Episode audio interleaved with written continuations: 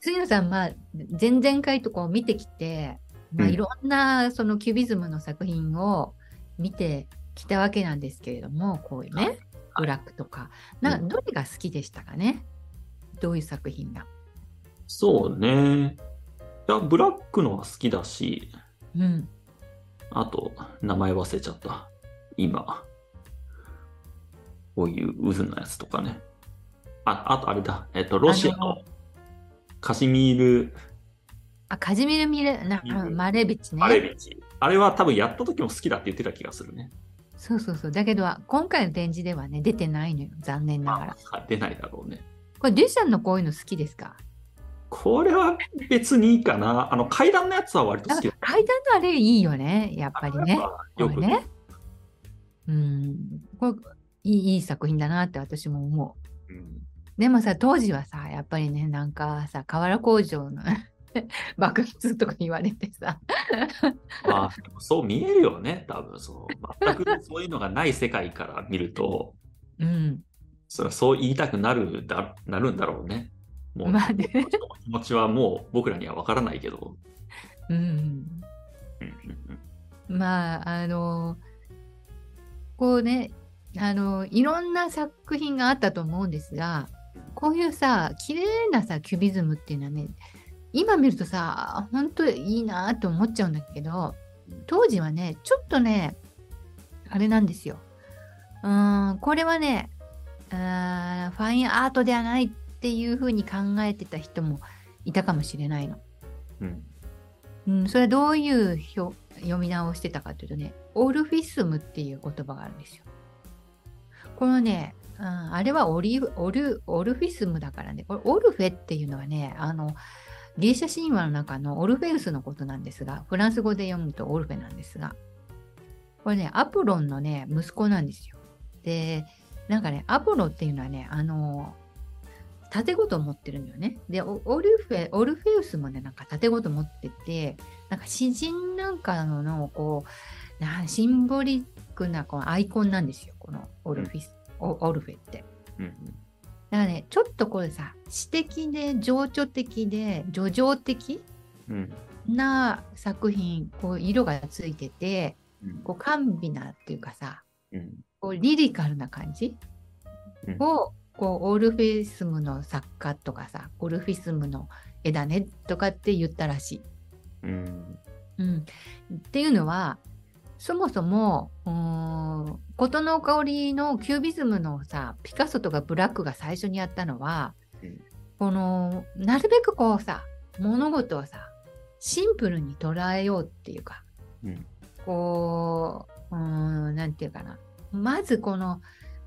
新しい視点でこう物のことを例えばこう一つのこの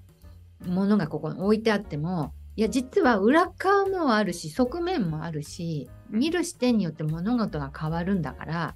そういうものを一つの画面に置くことでし本当の真実っていうものはさ表現しようっていうところから始まってるからうん。色がどうのとか色彩がどうっていうのはこれあの印象派がやってたことだから僕たちには関係ないっていうかそれは自分たちがやらないんだっていう立場だったわけですよ。それがそういうなんていうか、まあ、原理主義的なところからそういう考え方もあるけれどもうーんなんていうのかなそのもっとこう親しみやすさとかみんなが喜ぶものもっていうふうにさうん。こうあーなんかこういなんていうかな色も加えて作品を作ることがまたいいまた新しい作品のを生,、ま、うまあ生むことになるっていう信じてみんなこう制作した人たちがいるんですよ。でこういううーん原理主義的なものとこうオルフィスム的なものの区別があの、まあ、あったことともう一つねこういう区分けがあるんですよ。サロンキュービズムとギャラリーキュービズムっていう違いがあります。うんうん、これはどういうものかというとねサロンでひょ出品してあのまあうんアンデパンダンテとかそういうところで対策をこうさ出品しているのはあれはサロンキュービズムだ。うんであのカンワイラーのような画商に認められて画廊で発表するっていうのはギャラリーキュービズムだっていうふうに分かれていった。どうして分かれていったかっていうとカンワイラー自体が自分がこう育てたいからもうね君は、うん、自自分とこの画廊で扱うんだからもうサロンでは出さないでくれっていうふうに言うんですよ。ここにねこのその後の画家のこの活動の仕方がこう二分していくこう素地ができていくというか日本にも今ありますよねそういう意識が。そのこう原型がここにあるんですよ。うん、ね、合唱はねあんまりそんな対策じゃなくてさこういうの室内絵画と言いますがやっぱりこうコレクターが買いやすい大きさのものとか扱いやすい動かしやすい大きさのものが欲しいわけよ。うん、うんそうするとやっぱりギャラリー用の作家とサロン用のこの作家ってこうだんだん分かれていくんですよね。うん、うん、それでねそういう区別っていうものがこの頃からこのパパリの1909年ぐらいからこの起きてきます。これもキュービズムのまあ予期せぬ、うん、遺産というかまあ、あの残してくれた一つのあり方っていうかそういうものだと思うんですよね。でまあ何しろこのピュットグループっていうものもあある意味で革新的なキュビズムを作っていきましてこれがまあアメリカのそのうん方にこう伝播していくんだけどカンワイラーがやろうとしていたことっていうのはあんまりそのアメリカの方でさ活躍してほしいっていう感じじゃないんですよ。どちらかというと自分がこうさ大事に育てたものをヨーロッパの中で、えーとまあ、商売したいっていう考え方だったみたい。そこでねこのうーんここでやっぱり分かれるのはペギー・グッケンハイムがあのアメリカにさ送った作家はギャラリーが決まってない作家だったんですよ当時、うん、だから動かしやすかったし、アメリカに送りやすかったし行きたいって言ってくれたし、でそういうことでねこのあとねこの流出っていうものがそのサロンキュービストの間で起きていく。わけです。ギャラリーが決まったキュービストたちっていうのはパリに残ったわけ。うん。ところがこのサロンキュービストたちっていうのは決して悪いくはない。いやでも多少このオールフィスムっていうのがあるですよね。うん。でオールフィスムがあってそしてこのピュートーグループのような革新的な部分もある。前衛的な部分。そういうものがねアメリカはねものすごくね受け入れやすかった。でその後のアメリカの美術の動向が見えてくるようじゃないですか。うんうんまあ、デュシャンをはじめとしたあ、まあ、その後にうん例えばアンディ・ウォーホールがねやったこととかうんと、まあ、ジャスパー・ジョーンズとかああいうさあとコンセプチュアルアートが生まれていくとかそれから、まあ、アンディ・ウォーホルのようなこうやっぱりこう売り買いあのなんていうのかな売りやすいこうさオルフィスム的なそのカラーカラー的なね作品とかそういうものを吸収していく、そういうきっかけになってるということなんですよね。で、この、アーモリー賞っていうのが、うん、まあ、前回、ものすごくこう、シカゴの方で、まあ、人形を焼いたりとか、まあ、ものすごくこうね、まあ、称賛もしたけど反発もあったりして、アメリカにものすごく衝撃を与えて、それが、あまあいろんな作家に伝播していくっていうことを紹介したわけなんですが。ここでねどんどんどんどんいろんなこのコレクターが、まあ、デュシャンのを買ったあコレクターをちょっと紹介したことがありましたけれどもこの人ですねアレンアレンバーグ夫妻っていう人がそのデュシャンの作品を、うんアレンスバーグね、買った。ところが、これだけじゃない。とにかくね、アメリカは、あアメリカの大富豪たちっていうのは、もう本当にこの、うん、ペギー・グッケンハイムだけではなくて、いろんな人がね、フランスの美術が欲しくてしょうがなかったわけ、当時。うんフランスにも行って買ったし。その中にね、うん、バーサ・パーマーっていう人がいます。この人はね、ものすごくね、面白いなぁと思ったのちょっと紹介したいんですが。この人がね、しょううんまあ、集めたフランス美術っていうのは、大体やっぱりね、この年齢的に1918年までだから、このキュビズムが起きるね、もっと前にあのフランスの美術に開眼して、フランス美術を買った人なんですよ。だそういう素地があるところにデュシャンがやってきたって感じですよ。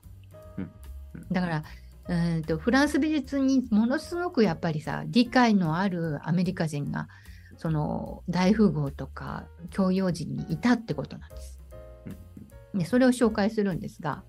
この人はねうーんあのには二十歳ぐらいに20代でね、まあ、結婚して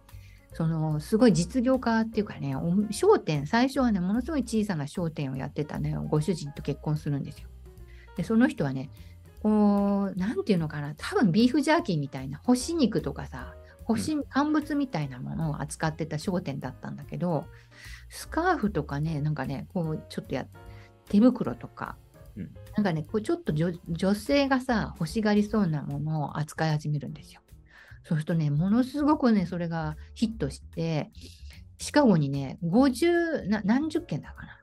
とにかくねじ数十件のねビルが建つんですよ。うん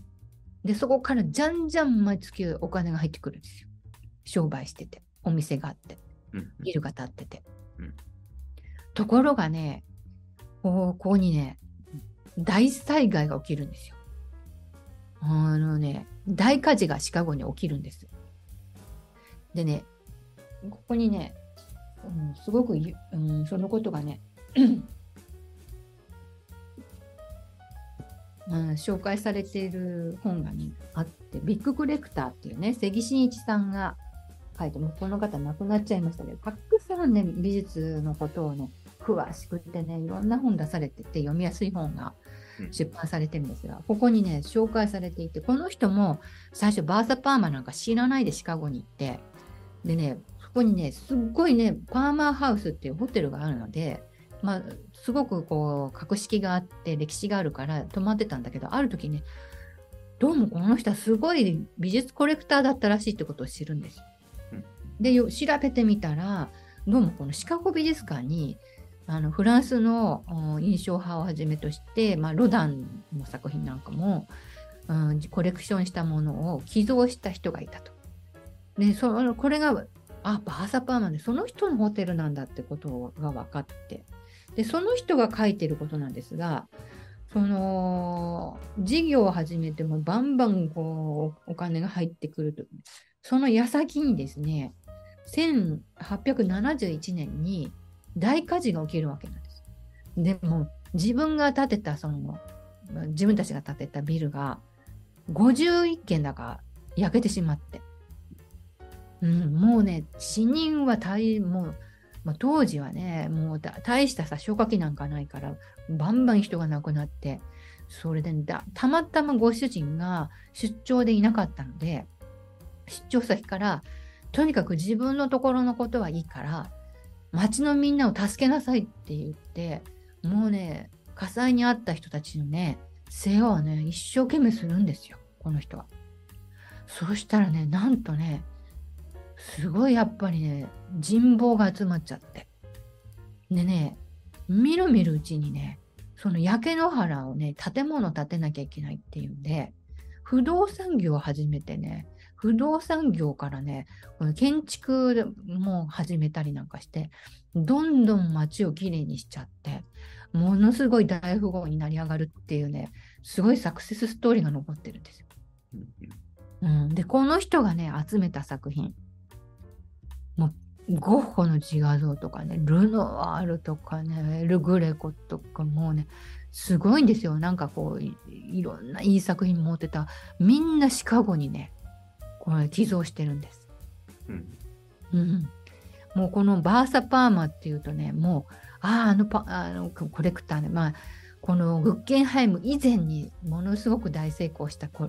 アメリカのコレクターとして有名なんです。このシカゴ、シカゴにこのアーモリーショーがこの巡回したっていうのはものすごくやっぱり意味があって、まあこの、この町が持ってるこのうーん200年の歴史今ね持ってるこのシカゴ美術館ってやっぱり自分たちのこのヨーロッパに対するさ見識フランス美術に対するさ見識こんな美術館でも知ってるよっていう感じでさやっぱりこのアーモリー賞でデュシャンがあれだけのあの作品を出したりこうわけのわかんないもの出したとしてもやっぱりみんなね形を飲んで注目したし待ちこぞってこのあ展覧会をこう受け入れたという素地があったわけですよ。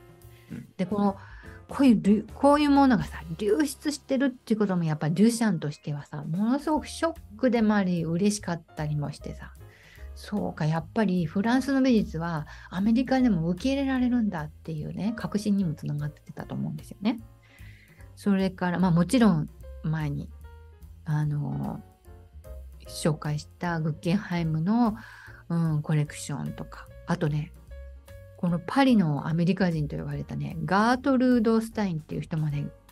このアメリカのねうん詩人だったり美術収集家として知られていてこの人が集めた作品ガートルード・スタインコレクションっていうものは今ねボルチモアっていうねところにボルチモア美術館っていうのがあるんですがそこにねみんな寄付されてるんですよ。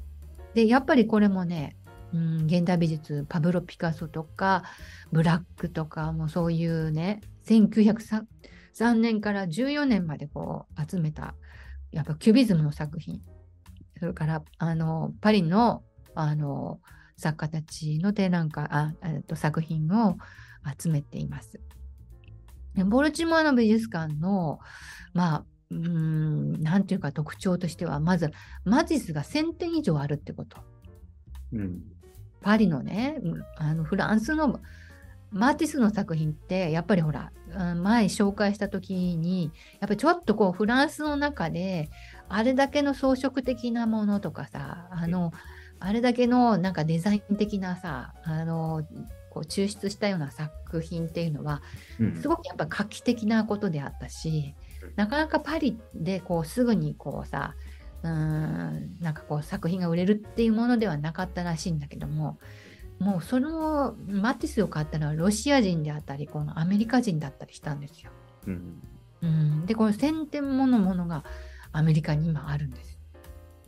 そしてボルチモアには、うん、パピカソもあるしセザンヌも、まあ、ドーガンもあるしゴーギャンそれからゴッホルノワールもうたくさんねそういうあのやっぱり知られたフランスの作家が、ま、流出してるっていうことで、まあ、このと特にねブランクーシの作品はこのデュシャンがやっぱりこのフランスからこの船に乗せてあの重い彫刻をね運んで、まあ、アメリカの裁判所でまあ騒動になったわけですよ。これがこの税関と、まあ、関税をかけて工業製品として売るものなのかいやそれはアートであってこのアートっていうのはすぐに売れるものではないんだからこう税関を通さずにその税金は取らずにその、まあ、返る返すかもしれないんだからなんとかして展示させてほしいってさこのデュッシャーが言い張ってこう裁判になったわけですよ。でこれでこのアメリカがこのブランクーシーの作品をこのアートとして認めて最終的に。これはやっぱり工業製品というよりはアートだっていうふうに認めたことってものすごくこのフランスの作家たちとか美術作品にとってある意味さ希望が持ててこの作品がアメリカに渡って評価されて、この展示のこのチャンスがもらえるっていう道を開いたんですよ。しかし、一方で、フランスの美術がフランスになくなってしまうっていうさ、うん、そういうことが起きてくる。これはチャンスでもあるけれども、もしかしたらさ、悲劇というかさ、ままずいことなんじゃないかっって気づき始めるだんだん。うん。かなり時代、まあ時間が経ってからなんですけれど、うん。だいぶ流出してから、これ、ちょっと待てよとうん。このまんまでいくと、うーん、ちょっと、このフランス美術がふ、特にほら、松方秀樹のね、まあ松方あのコレクション。うん。松方秀樹じゃない？か、松方松方秀樹芸能人。違う。ちょっとここカット。松方コレクション、松方がね、作品フランスでモネだから爆買いしちゃって、流出したっていうこともあって、まあ、そういうんでこう海外にどんどんフランスの美術評価されるのはいいけれどもこのまんまではいけないということである時気がついた人物が一人おります。うんそれがこのジョルジュ・ポンピドーという大統領です。うん。この人はね、2回ね、大統領にね、就任しているんですが、まあね、いろいろもう激動のパリで、もう当時ね、まあいろんなね、ことがありました。本当にね、えーと、危機的な状況もあったり、パリってね、結構ね、学生運動があってね、五月革命があったりとかね、まあね、いろいろなことが起きながらも、このまんまではね、このパリは、この廃れてしまうというかね、ものすごくかつて、こう、なんていうか、ナポレオンが輩出されたフランス。うん、それから、うーん、フランス革命が起きたフランス。うん。でもパリっていうのはさ、もうヨーロッパの中心であったはずなんだけど、どうもね、この、ギクシャクしてくるんですよ。で、この、ここにね、やっぱりなんかね、うんカンフル剤を打たなければならないって思い始める。うん。それが何かというとね、あらゆる形態の現代創作に特化した新しいタイプの文化施設をパリ中心部に設立しなければいけないんじゃないかって思い始めるんですよ。うん。うん、このまんまだとね、文化の都、芸術の都パリっていうものが、なんかね、ニューヨークに取られちゃう。もうね、ニューヨークに取られたね、実は。デュシャンのせいで。もうね、相当デュシャン行ったり来たりしてるうちにね、ニューヨークをね、芸術のね、都にしてきているわけなんですよ。で芸術シーンにおけるパリの衰退を食い止め、ニューヨークとの競争が激化している世界レベルのレベルでの現代美術の主要な場所の位置を確保した維持しなければならないっていうね、うん。そういうさ、使命とか、それからフランスの創作、今までのだそのフランスのうん作品だけではなくてこ、これからの国際的にも通じるさ、フランスの芸術を育てたいっていう願いもある。うんうん、今までね、なんかこう、ちょっとギクシャギクシャクしちゃって、なんかこのキブイズムがやるとみんながさ、叩いたりなんかして、こう新しいことをするさ、そういうこう雰囲気をさ、なんかこ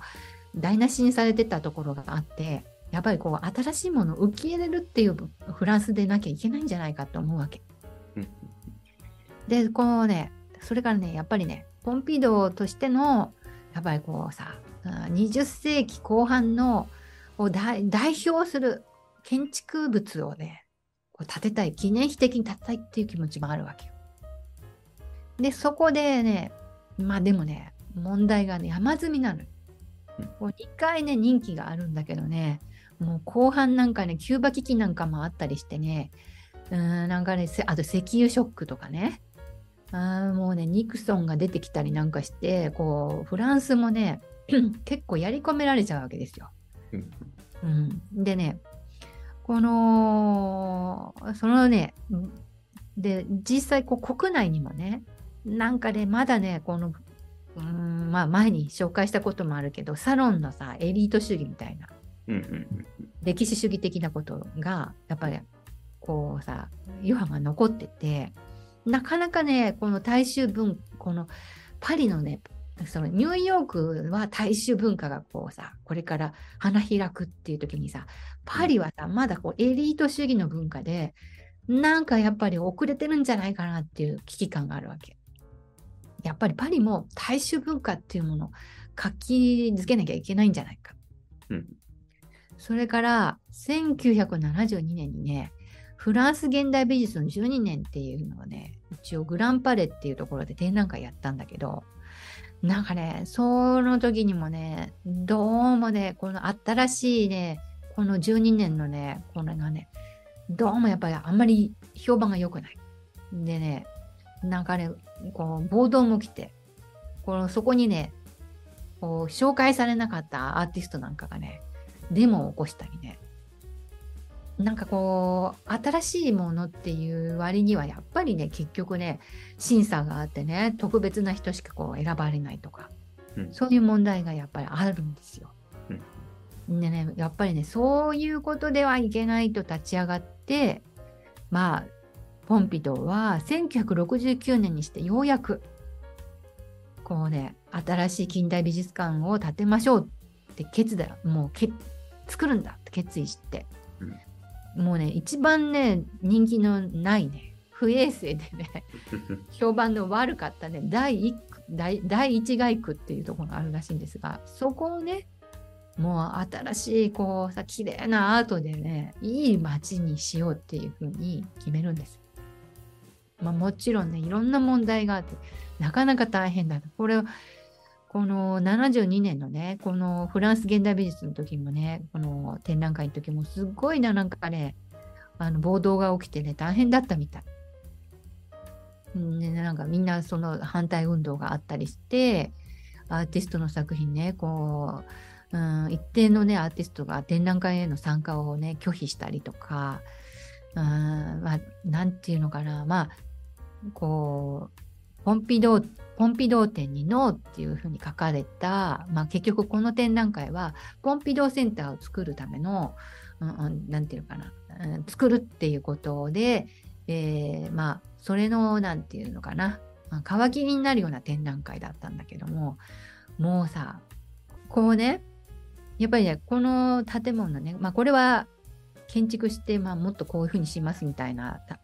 様子だとは思うんですが、まあ今もね、まあ大体だいこんな感じなんですよ。で、これね、やっぱりね、ちょっとね、景観的にどうなのかと。うん、あのーなんていうのかな。ルーブル美術館のこのさ、クラシックなあのイメージからやっぱり頭にさ、みんな頭が離れないわけですよ。うんうん。あのーさ、やっぱりこうさ、伝統的なさ、こう宮殿のようなさ、こう、やっぱりさ、建物が美術館らしいのであって、こういうね、新しい建築物はね、この、アメリカじゃないんだからさ、こういうのね、建てないでほしいっていうね、そういうね、訴えがね、やっぱ多かったみたい。どちらかというと。うん、しかしね、押し切って今、この新しいフランスの美術っていうのが残されているし、まあ、だいぶ流出してはしまったんだけれども、今回、その、まあ、キュービズム展で見られるような、あーまあ、重要な作品も、あーまあ、展示されてはいるんですよね。うんどうですか？あの杉野さん、こういう、きなんていうのかな、新しいものを受け入れるっていうことって、杉野さん的にははい。どういう抵抗とそれから理解とどんなものがあります？いやー、でも、そ世の中そういうもんだからね、としか言いようがないよね。うん そう、抵抗されるようなものが、後に良いものになるっていうのはずっと変わらないから、うん結局最初は抵抗されるっていうことはもう変えようがないよね。うんうん。やっぱり立ち退いじゃダメだよね、そういうとこそこでね。ん？何じゃないで立ち退いってさ、あやっぱり中途半端で終わるのが一番悪くって、まあそうだね。だからあの、まあ信念があるかないかだと思うよな、結局。だからそれが本当にいいもんだと思ってたら貫くんだろうし。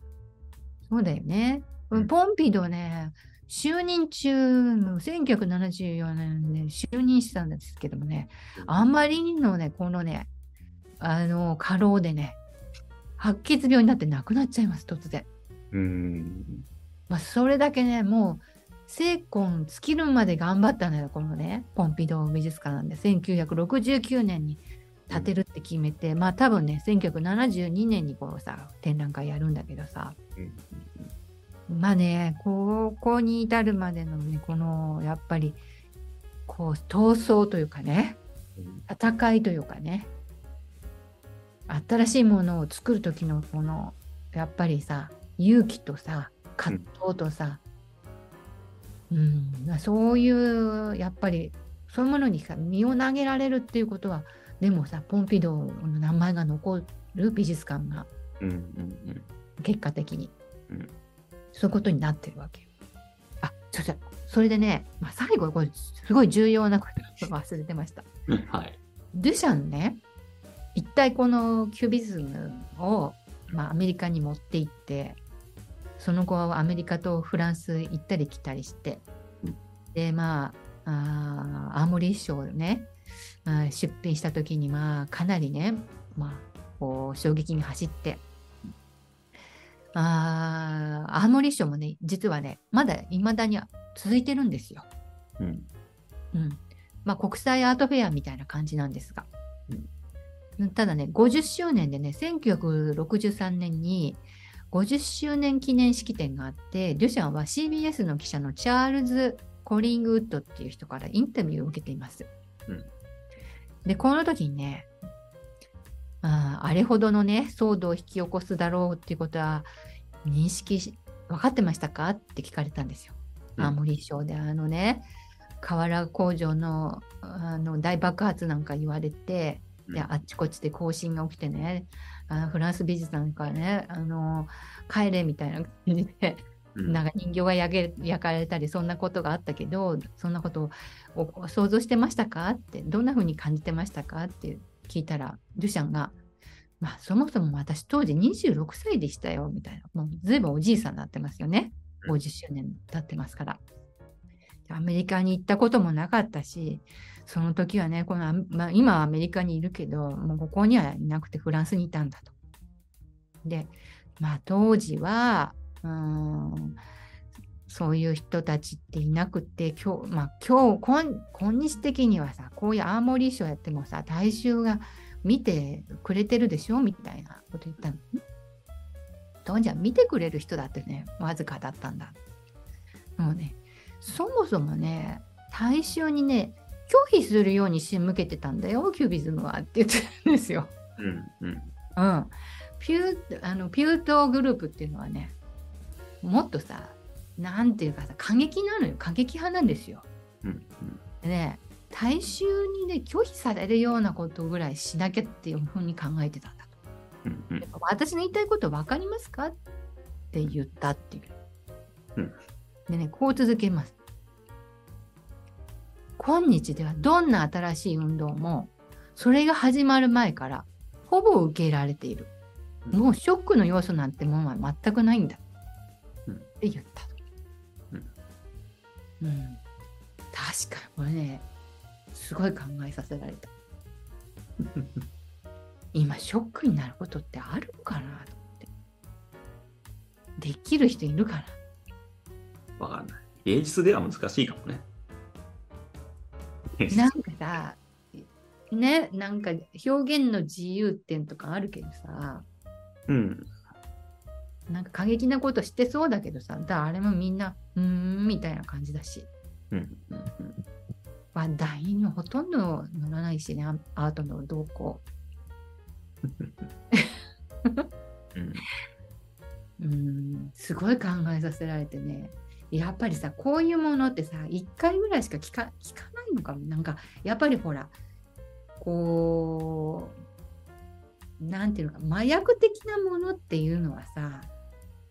あの、常習性があるけども、うん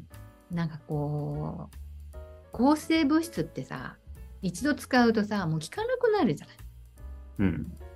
なんか抗生物質みたいなもので、こういうアートの表現って。うんうんうん効き目があるんだけどさ、一回聞いちゃうとさ、なかなかもうさ、それに反応しなくなるというか。まあ、そうだよね。うん。うん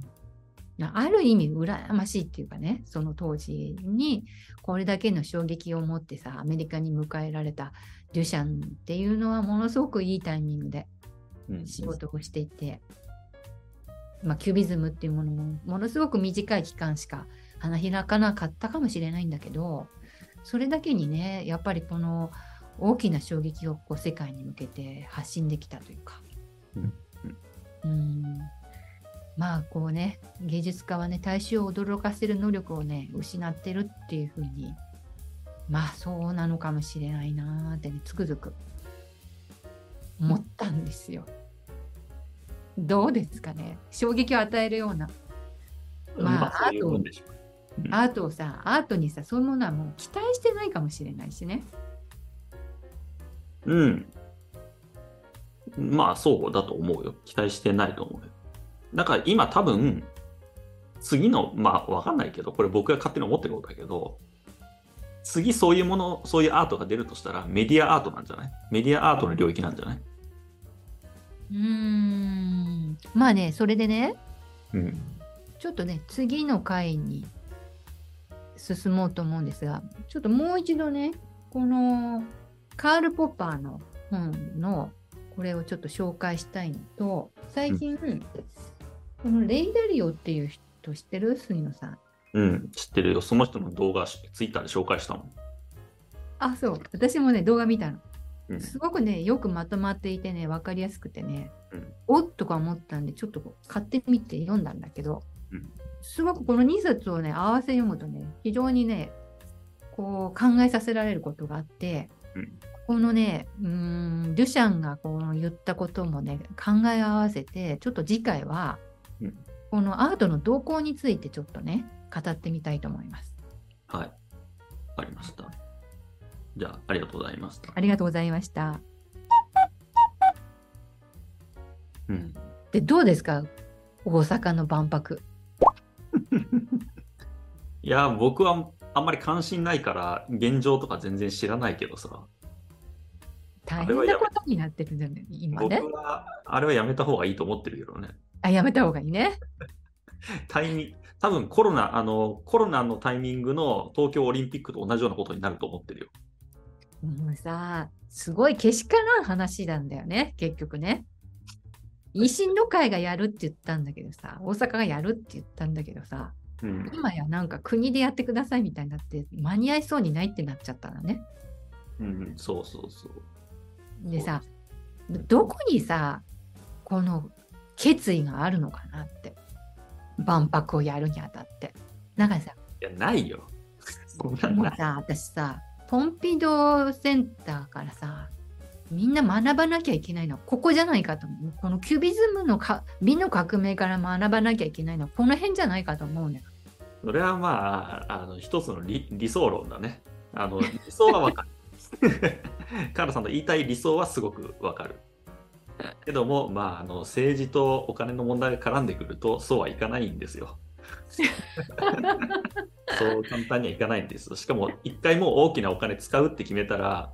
もう止,、ま、止めるに止められない。止めたらもう自分たちの生命がなくなっちゃったりするから、そのうん政治生命がね、例えば。うんみたいなことになるから、あの、いや、本当はやめた方がいいんだけどなと思ってる人たちは絶対いっぱいいるはずなんだけど、うん、まあ、やめれないよね。そういうもんです。あの、なんかさもうさあもう万博だけじゃなくてさいろんなところにさ、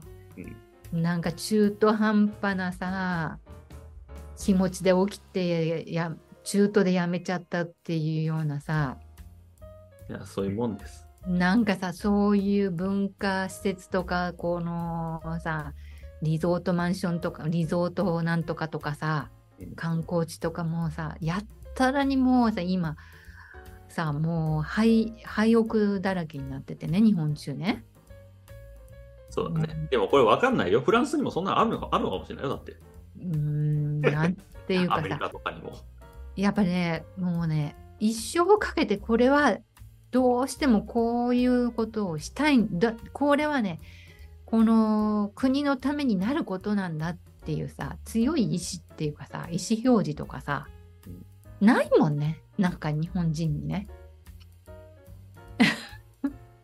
うん。まあそれもいろんな事情があるんですよ。なんかさこそういうのをさもうなんかさもう呆れちゃうっていうかさ。うん。だからさこういうところからはねアートは生まれないんだわ。どう。思うそうそう。だからあの石橋正二郎みたいな人が必要なんですよ。要するに、そのもう民間でしかできないから、そんなことは。う。うん国国単位ではね、よっぽどのタイミングとかなんかがない限りできないから、そういうことは。うんまずいよね。なんかさ美術館建ててもさうん。なんかそこが閉館になっちゃうとかさあのもうさ清里に昔さ本当にすごいいい現代美術館があったんですよ。うん。兄弟でやってる。あのやっぱこれ大きなコレクターでもうそれこそさもう抽象絵画からコンセプチュアルアートからもうアメリカニューヨークのさ、まあ、デュシャンもそうだしあのもうポロックとかもそういうさあありとあらゆるさこの20世紀のねいい作品を集めてる美術館があったんだけどもう清里が潰れるともうねちょっと間を置いてからもねやっぱりなくなっちゃったんですよ。うん。でそういうものはさやっぱりさバーサパーマじゃないけどやっぱりちゃんとしかるべき美術館に寄贈すればよかったんだけど結局お金がないからやっぱり売っちゃってあっちこっちさんねうん散らばっちゃったんですよ。まあ、今どうなってるのかわからないんですけどやっぱりねこの生実家なところでもね同じようなことをしてしまうので そうですよ。だから、その理想だけではね、続かないから。うん そうそうなんです。もうだからね、あ本当にね、あの、まあ、あうーん、なんていうのかな、やっぱりね、少しでもこの、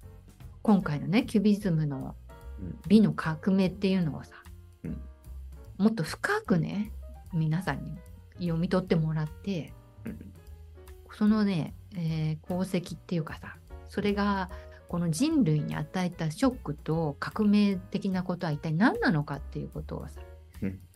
もう一度こうじっくりね味わってほしいなって思うんですよ。なるほど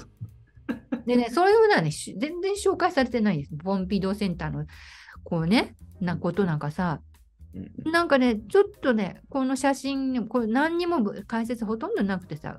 うん。ポンピドーセンターこんな感じですとか言ってさ、そんな感じでこう、ちっちゃい映画あがあの写真が貼ってあったりして、まあ、改築するのかななんか貼ってあるなって思って、よく調べてみようって帰ってきて調べたら、あこういう事情で、そうか、2020、うーん、なんか5年までさ、休館なん、長期休館なんだみたいなの分かって、でそもそもポンピードーってどんな美術館なんだろうみたいな。自分で調べてようやく。うん。なんかこんなすごい大統領がいてこんな美術館が建ったっていうさうん。全然紹介されてないしだからそういうところがまあこういうことがなぜ起きたかっていうねこうやっぱりさ日本の美術もさ一時期こう流出して浮世絵とかねあのいろんな美術品が流出したことがあるんです。うん、でアメリカが持ってたりするんですがやっぱりこういうさあのなんかそれをこうちゃんとさ振り返って自分たちはこれでいいのかどうかっていうことを考えさせる部分もあるし、まあ、いろんな意味でねこのキュビズム展っていうのはいろんな刺激があるなって私は思ったんですよ。はい。今回はこの辺で終わり？今回ねまだね、うんこう美術館のね、あのーアメリカのね美術館